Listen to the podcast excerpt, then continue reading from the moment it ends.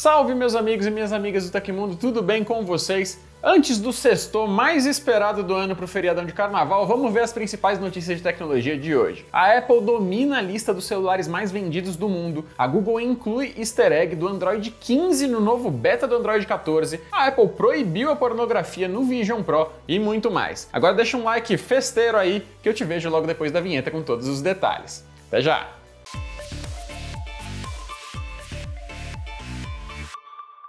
Android 14 ainda está em fase de liberação para dispositivos móveis, mas a Google já está pensando na próxima geração. O Android 15, a futura versão do sistema operacional da empresa, foi sugerido pela primeira vez a partir de uma brincadeira bastante discreta. Segundo o site 925 Google, a brincadeira está na atualização Android 14 QPR3 Beta, a atual versão de testes da plataforma para desenvolvedores. A gigante de Mountain View incluiu uma leve mudança no easter egg do sistema, uma ilustração que a empresa esconde ali dentro das configurações do telefone. Nessa nova versão, a logo do Android 14, que é um símbolo que imita ali o de uma agência espacial, foi invertido. De cabeça para baixo, ele se parece com a letra V. Além disso, as coordenadas simuladas no easter egg mudaram de direção e agora apontam para Vanilla Ice Cream, ou sorvete de baunilha em tradução livre para o português. Em inglês, esse é o codinome interno da próxima atualização do Android. Apesar de hoje as versões do Android serem só numeradas, até alguns anos atrás cada atualização tinha o nome de uma sobremesa, sempre em uma evolução da ordem alfabética. Lollipop, Marshmallow, Nougat, Oreo e assim por diante. Se essa nomenclatura ainda existisse hoje, o Android 14 seria a letra U e já o Android 15 é o V, a forma da letra que o símbolo invertido representa. Até o momento, a Google não se manifestou oficialmente sobre o Android 15, porém especulações já apontam para novidades como um alerta sobre a saúde da bateria do dispositivo e um recurso para forçar a exibição de aplicativos no modo de tela cheia. Os servidores do Supremo Tribunal Federal apresentaram instabilidade nesta sexta-feira, dia 9 de fevereiro, após a quebra do sigilo do vídeo de uma reunião realizada em 2022 entre o ex-presidente Jair Bolsonaro e ministros que são investigados por tentativa de golpe de Estado. A gravação foi publicada em um drive interno do STF e também no Google Drive para que a imprensa e os brasileiros tivessem acesso. Contudo, possivelmente por causa do alto volume de acessos, ambos os sites não estavam disponibilizando as imagens. Enquanto o link do sistema interno da instituição mostrava uma mensagem de erro no servidor, o Google Drive indicava que o número de reproduções permitidas foi excedido, tente novamente mais tarde. O vídeo da reunião em que Bolsonaro supostamente suscita um golpe de Estado foi liberado pelo ministro Alexandre de Moraes. O site do STF soltou a publicação por volta das 10h30 da manhã no horário de Brasília. Diante de inúmeras publicações jornalísticas com a divulgação parcial e editada de trechos do vídeo da reunião ocorrida em 5 de julho de 2022, eu o torno público, diz o trecho do despacho assinado por Moraes. Para contornar o problema da instabilidade nos servidores, a gravação foi publicada na íntegra no YouTube.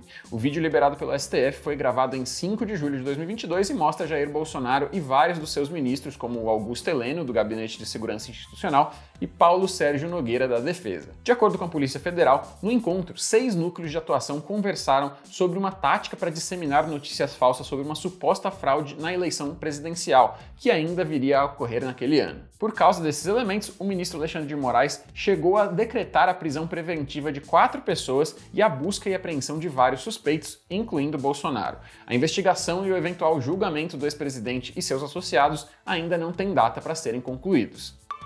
A Uber fechou o ano no azul pela primeira vez desde a sua fundação, obtendo um lucro operacional anual de 1,1 bilhão de dólares em 2023, de acordo com o balanço financeiro divulgado pela empresa. A quantia, equivalente a 5,49 bilhões de reais pela cotação do dia, superou as expectativas do mercado. O resultado foi bastante celebrado pelo CEO do app de transporte, Dara Khosrowshahi, que citou o ano de 2023 como um ponto de inflexão para a plataforma. Vale lembrar que a companhia encerrou 2022 com um déficit de 1,8 1,8 bilhões de dólares, como observou o Business Insider. A empresa também relatou lucro líquido de 1,9 bilhão de dólares ao final do ano passado, após ter registrado uma perda considerável de 9,1 bilhões de dólares em 2022. Outro destaque do relatório é o aumento de 24% na quantidade de viagens e de 15% no número de usuários ativos mensais do serviço no quarto trimestre. O bom resultado financeiro registrado pela Uber em 2023 foi impulsionado pelo aumento na demanda por viagens e no serviço de entrega de alimentos, mas parte do sucesso também pode ser atribuído atribuída às medidas tomadas pelo CEO, como destaca o The Verge. Indícios de que a companhia poderia ganhar mais dinheiro do que gastava começaram a aparecer em agosto de 2022, quando ela registrou seu primeiro fluxo de caixa positivo. Analistas especulam que a plataforma esteja preparando um programa de recompra de ações para lançar em breve. Uma história sobre a suposta invasão a uma empresa usando uma botnet formada por escovas de dente hackeadas circulou bastante na última semana. Dias depois, porém, começaram a aparecer evidências de que ela não é verdadeira. Tudo começou quando o jornal suíço Argauer Zeitung publicou uma matéria sobre um possível ataque de negação de serviço, DDoS na sigla em inglês, de enormes proporções contra uma empresa local. O fato mais surpreendente é que para isso teria sido utilizada uma botnet composta por 3 milhões de escovas de dente inteligentes sequestradas e ordenadas a acessar o servidor da vítima. O caso repercutiu bastante no meio da cibersegurança, com vários comentários de pessoas surpresas com a audácia dos invasores e de como estamos vulneráveis atualmente a utilizar tantos dispositivos conectados. Entretanto, novas evidências obtidas pelo site Blipping Computer dão a entender que a história é falsa e nem sequer foi apresentada como verdadeira pela Fortinet, a empresa de segurança que serviu de fonte para a reportagem original. Pistas sobre a falta de veracidade no caso começaram com a leitura do texto original. A reportagem não traz muitos detalhes concretos, como o nome da empresa invadida ou a marca da escova de dente, citada como elétrica e não inteligente. Também não há detalhes sobre como a invasão de fato teria ocorrido. Para um número tão grande de objetos iguais serem usados como botnet, primeiro seria necessário enviar uma atualização de um firmware malicioso a todos esses dispositivos, controlando então toda a legião de escovas de uma vez só. Em um comunicado enviado ao Blipping Computer, a Fortinet comentou que usou o caso durante uma entrevista apenas como uma ilustração de um tipo de ataque e não como um ataque real baseado em pesquisas. A companhia disse ainda que não detectou atividades de botnets conhecidas envolvendo esses aparelhos. A hipótese mais provável, portanto, é de algum erro de tradução, interpretação ou comunicação entre o jornal e a Fortinet, que acabou virando um telefone sem fio e transformou um exemplo em um falso incidente. O iPhone 14 Pro Max foi o celular mais vendido do mundo em 2023, de acordo com um ranking divulgado pela empresa de pesquisa de mercado Canalys.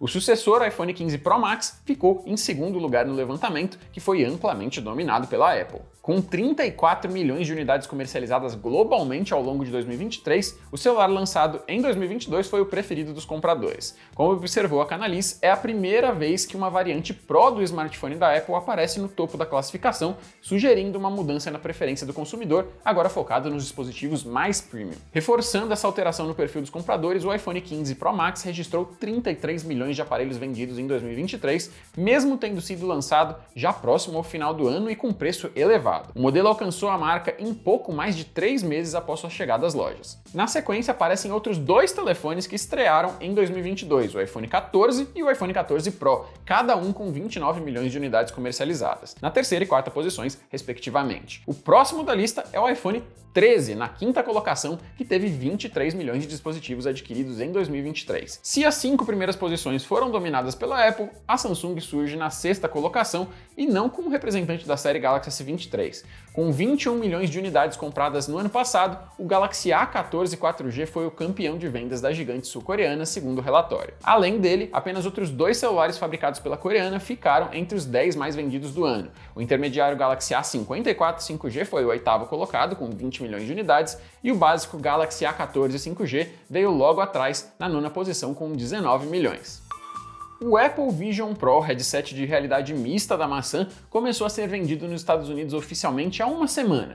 Logo após a chegada dele às lojas, uma dúvida surgiu em algumas comunidades. Será que é possível assistir a vídeos e outros conteúdos adultos a partir do aparelho, aproveitando aí todas as suas características de imersão? A resposta não é tão simples e envolve políticas da Apple que já estão em vigor há anos, sem sinal de que serão alteradas para o novo produto, tá? A Apple não permite a utilização de aplicativos de pornografia nos seus dispositivos e nem a disponibilização desse tipo de conteúdo nas suas lojas digitais, como é o caso da App Store para iPhone, iPad ou macOS. Ou seja, não é possível baixar nessa plataforma conteúdos imersivos e otimizados para o Vision Pro. No item Segurança do Manual de Submissão de Aplicativos da App Store, a maçã reforça que os programas não devem conter conteúdos que são ofensivos, insensíveis, perturbadores, com intenção de causar nojo, de gosto excepcionalmente ruim ou simplesmente assustador. Nessa categoria estão inclusos materiais abertamente sexuais ou pornográficos. Até mesmo aplicativos com conteúdos gerados pelo usuário, mas que acabam sendo usados especialmente para conteúdo pornográfico, também não são permitidos.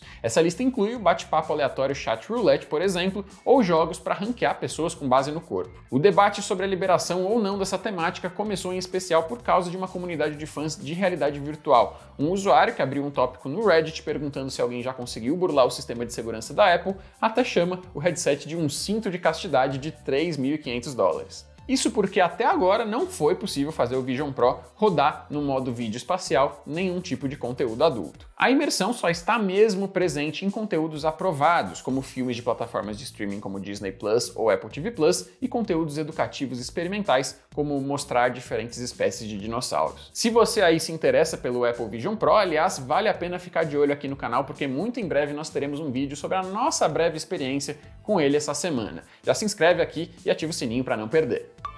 Aconteceu na história da tecnologia. Em 9 de fevereiro de 1969, aconteceu o primeiro voo de teste do Boeing 747, conhecido também pelos apelidos de Jato Jumbo e Rainha dos Céus. Quando lançada, a versão original do 747 conseguia transportar duas vezes e meia mais pessoas do que o Boeing 707, que era muito popular na década de 60. Curiosamente, a data do teste do 747 foi a mesma da do primeiro voo de teste do Boeing 727, que aconteceu seis anos antes.